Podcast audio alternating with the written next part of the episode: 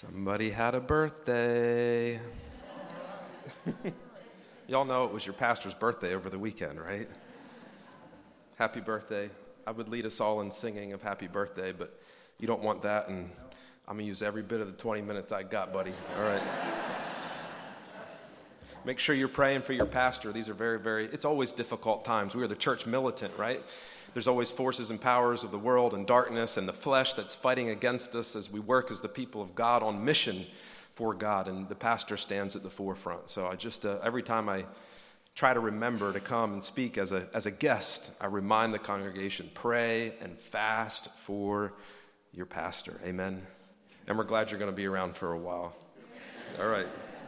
Well, it's good to be here this morning. Uh, I may be a new face for some of you. Some of you know me really well. I feel very much a part of this congregation and this church family uh, for several different reasons. I meet with a bunch of you all on Wednesday mornings at Sunny Steele's uh, business there. I see a bunch of you guys out there. Greetings to you. Um, also, we have our graduation services typically here at Madison Methodist Church, for which we're really grateful. So I come bearing greetings on behalf of uh, Wesley Biblical Seminary and, and also uh, with an expression of gratitude. Uh, thank you so much for your partnership and for always thinking of us and for lifting us up in prayer as we too, not just these local congregations, but as a, a Methodist oriented and affiliated seminary, and I will say uh, the biggest global Methodist seminary in the world as of date, right here in, well, Ridgeland, Mississippi. That's a big deal, right here at home, right? We're excited about this, um, that you're lifting us up in prayer as we too uh, are fighting these battles. So I'm thrilled to not just be here this morning for the sermon time, but also during Sunday school hour. As Barry mentioned, a few classes are going to join together, and we're going to talk a little bit more about the Holy Spirit, as I understand you've been studying and thinking about and hopefully worshiping worshiping uh, the Holy Spirit together. So it's great to be here. I also bring uh, greetings from my, my family. I didn't bring them with me because I don't think there's room for them all here. Um, and I just love to see this full, full church. It's just a wonderful, wonderful blessing. Um, so, that said, I'm going to go back to our text uh, that we just read in Exodus chapter 3. So, if you have your Bibles with you, I encourage you to go ahead and pull those out. Um, I'm using Barry's Bible this morning because I was going to use my phone, but I need to flip through several references. I should have brought my paper Bible. But in any case, we're talking about the Holy Spirit this morning. And I want to point out just a few dynamics inside of this text that I think will provide us a good frame for a way into thinking and talking about the Holy Spirit. I want to point out to you, I don't know if you picked up on this, as the scripture was read, there's a certain word or concept that's repeated about seven times in this really short text. We're looking at six verses here, and there's a word that's repeated. And typically, as you know, when you're doing your, your Bible study or reading scripture or analyzing scripture, you always try to look for those repeated words, right? Because that typically means that the text is trying to tell us something. And we know the Word of God is rich and deep and infinite, and there's always more things it can be saying. You go, you go to Romans chapter 8, and that's the Spirit chapter. It's Spirit, Spirit, Spirit, Spirit, Spirit. But in Exodus 3, it's a little more subtle, and there's a word that's repeated, and I'm going to highlight that word as I read through this text again. Now, Moses was keeping the flock of his father in law Jethro, the priest of Midian, and he led his flock to the west side of the wilderness and came to Horeb, the mountain of God. And the angel of the Lord appeared to him in a flame of fire out of the midst of the bush. He looked, and behold, the bush was burning, yet it was not consumed. And Moses said, I will turn aside to see this great, and here's the noun version, sight, why the bush is not burned. When the Lord saw that he turned aside to see, he called to him out of the bush, Moses, Moses. Now, I'm going to stop there. Excuse me. I'm going to jump to verse 6, at the end of verse 6, it says, And Moses hid his face, for he was afraid to look at God. Verse 7, lastly, Then the Lord said, I have surely seen the affliction of my people. So the key word here that's operative is this idea of seeing, the idea of to see or to look. And that word, this great sight, is the noun version of the word. And I want to suggest to you that what the text is telling us here is that God is revealing himself to Moses. He's coming to Moses and he's separating the great veil that separates Moses and God.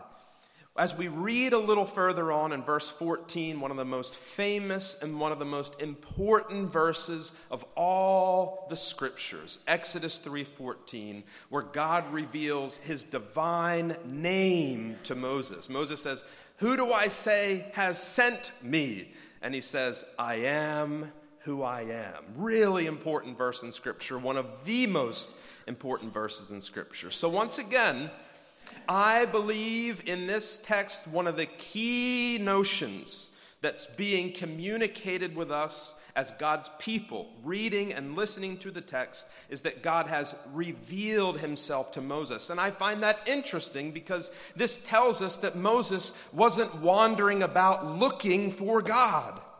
That Moses came to this understanding of who God is and an embrace of a calling for the sake of the mission of the world because God first drew him in, right?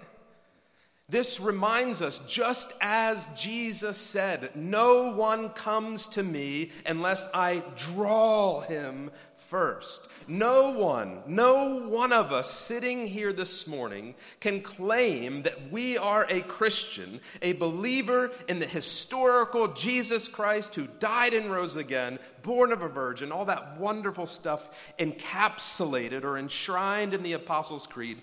We don't believe these things because we just stumbled upon it or because it's rational.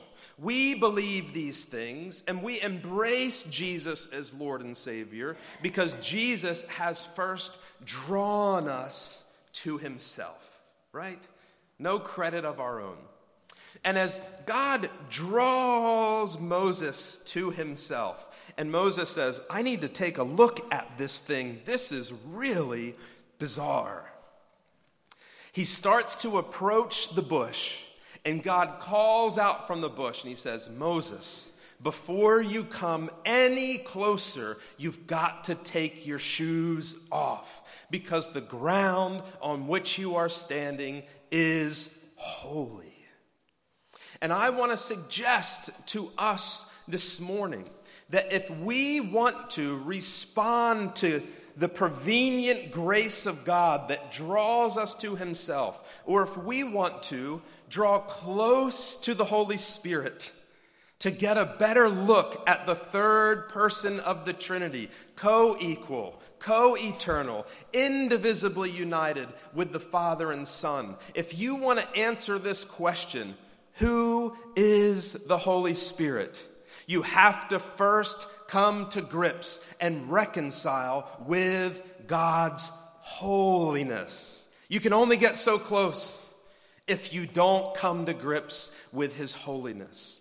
And so I believe that the first step into getting an intimate view of who the Holy Spirit is as he's revealing himself, we have to first understand his holiness. And we all know, as good Methodists, as good Wesleyans, that holiness is something that we like to think about and talk about. So, the, another question we must ask is what is holiness? Well, it's nothing other than being qualitatively different, set apart, other than, distinct, right? One of the best ways we can define this notion of holiness is looking at the first time the word holy appears in the Bible. Now, if we were in Sunday school, I'd test your Bible, you know, I'd do Bible trivia and ask, where is the first occurrence of the word holy in the Bible? And I know Bob McElroy knows the answer, but I will say it's Genesis chapter 1, so right at the very beginning, where he creates in the six days, and on the seventh day he rested, and he set it apart. He sanctified it. He made it holy. Because this seventh day is different, it's distinct, it's other than the other six days. The other six days are working days where God speaks everything into being light and the firmament and the dry ground, and then the sun, moon, and stars, and the birds and the fish, and of course, humanity and land dwelling animals. Days one to six are activity work days. Day seven is a pause day, it's a stop day, it's a done day. It's different.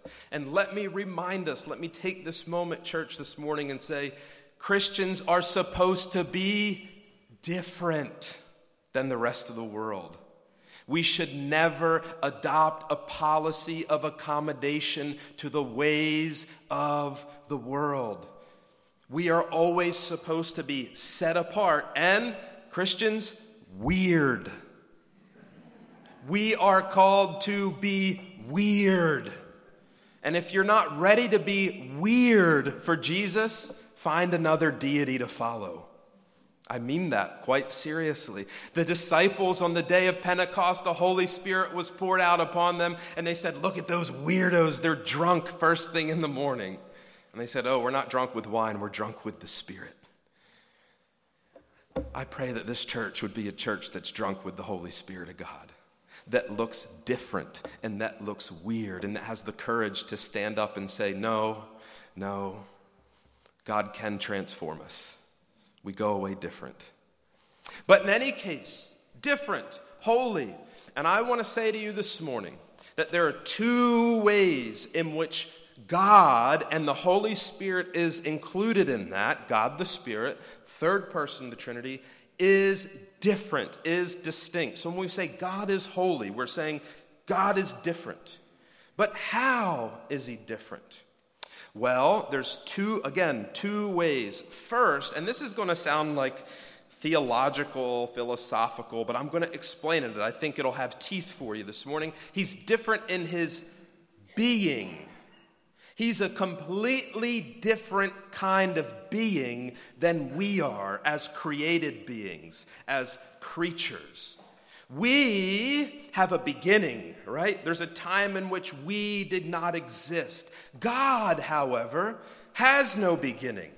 He has existed for eternity to eternity. In other words, He is infinite or eternal, and that includes the Holy Spirit. He's different in His being. And there are a couple of other ways in which God is different, eternality. He's infinite. He has no beginning. He's always existed.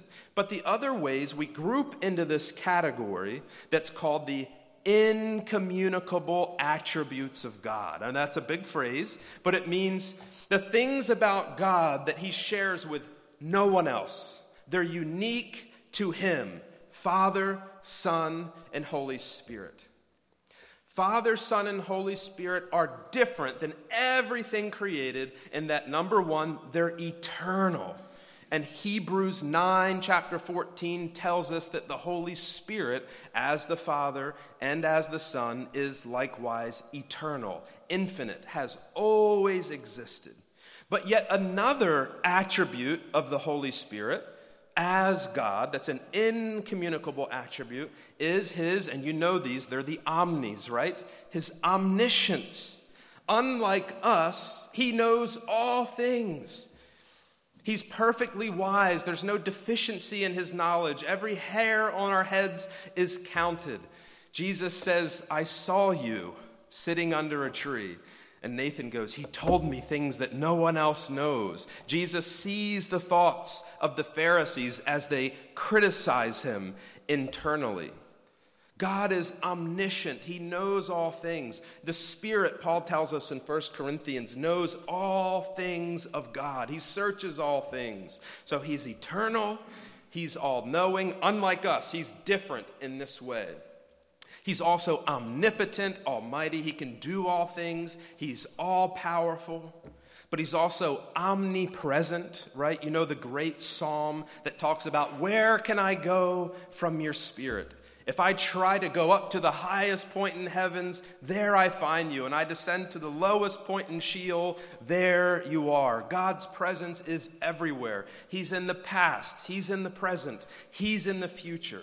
These are the incommunicable attributes of God eternality, omniscience, omnipotence, omnipresence. Now, pause with me. Like, I just took you on this little journey that's kind of heady, right? It's complicated. And that's the point that I'm trying to make that we, as created beings, cannot possibly fully understand these things. We can't wrap our minds around this notion of what it means to know all things. We just can't get it. There's no way for us to understand that. Even eternality, right? How, how do we really explain that God is in the past, in the present, and in the future all at once? Or that He's all powerful, or that He's eternal? These are things that it's impossible for our human minds and even hearts to understand. There's no way for us to truly, I'm talking about the incomprehensibility of God. So, in other words, when God calls Moses into his presence, take off your sandals, you're standing in holy ground, and Moses has to come to grips with the otherness, the incomprehensibility of God. Moses has to begin to understand that he understands nothing. Now, this is interesting what I'm suggesting to you this morning is that God, well, not just suggesting, I've said it directly, He's incomprehensible. Born of a virgin, how does that work? Any, any, any biologists in here that can explain that to me? Was crucified, dead, buried, descended into hell? Where's that? And on the third day rose? Quantum physicists, can you give me some explanation of how that bodily resurrection works? Is it new code introduced to human DNA? How does, how does that operate? A part of who God is is that He's too big for us to understand. So, what are we doing here if we can't understand Him? Well, here's the beauty of the Holy Spirit. One of the things that the Holy Spirit does is he makes God comprehensible to dum dums like me and like you. How's that for a technical term, Barry? dum dum. Wait a minute. Part of his omnipotence, part of his unlimited power, part of his might, part of him being almighty, is that he is able to communicate himself to me and to Barry and to even you. And who does that? Jesus says, You have a helper, you know.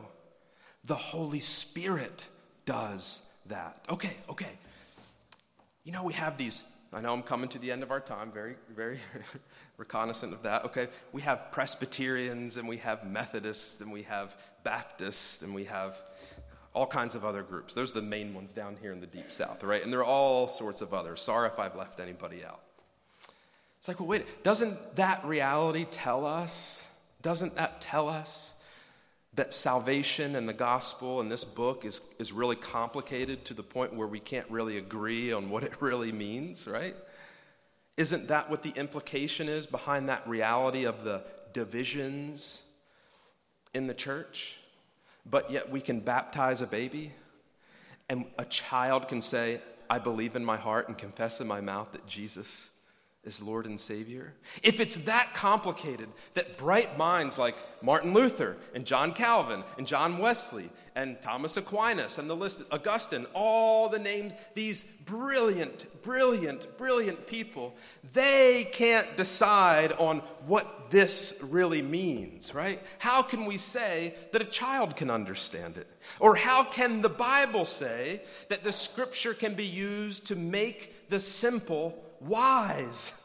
That means simple people can understand it. And here's the answer the Holy Spirit helps us. You know how we can baptize a baby? Because we believe there's a mystery at work. It's not something that we can explain or fully understand. We can begin to explain it, but exhausting the depths of the mystery of the fact that we're alive in the person of Jesus Christ because of a confession that's gifted to us by the Holy Spirit, that's no human explanation. That's the work of the Holy Spirit. Spirit. How can a child raise one's hand? How can I say, I know what this text means? Because we have a helper. Now, here's what's key, and this is what I want to drive home in this last 30 seconds. God has revealed himself in the person of Jesus Christ. How do we know who God is? Because he's made us able to understand he took on flesh and dwelt among us.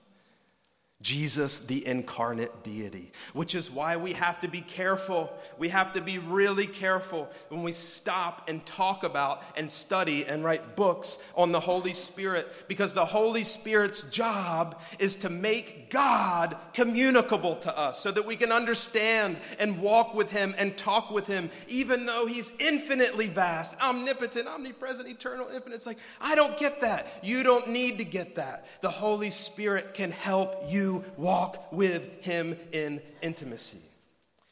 And the Holy Spirit conceives Jesus in the womb and brings Jesus into the world. The Holy Spirit doesn't want the attention, He wants Jesus to get the attention. The Holy Spirit is the invisible deity, Jesus is the visible deity. I love this. When we look around at these stained glass windows, I'm looking for a, a symbol of the Holy Spirit. I'm looking for a dove or fire or wind or something, oil, and all I see is Jesus. And that's exactly what the Holy Spirit wants. He wants us to see Jesus. He helps us to walk with God in intimacy so that the world can see Jesus. I'm out of time. Come to part two at the next service this morning. I'll see you guys in Sunday school. Let's pray. Holy Spirit, we thank you for bringing Jesus to us and bringing us to Jesus. We know that you're invisible and you work in ways we can't feel or see or hear or understand at times. And we thank you for that. And we ask that you continue to do your work as we take off our shoes and come into your presence with humility, asking you to reveal yourself to us in a way that we would go away transformed and looking utterly different. We pray in the name of the Father, the Son, and the Holy Spirit. Amen.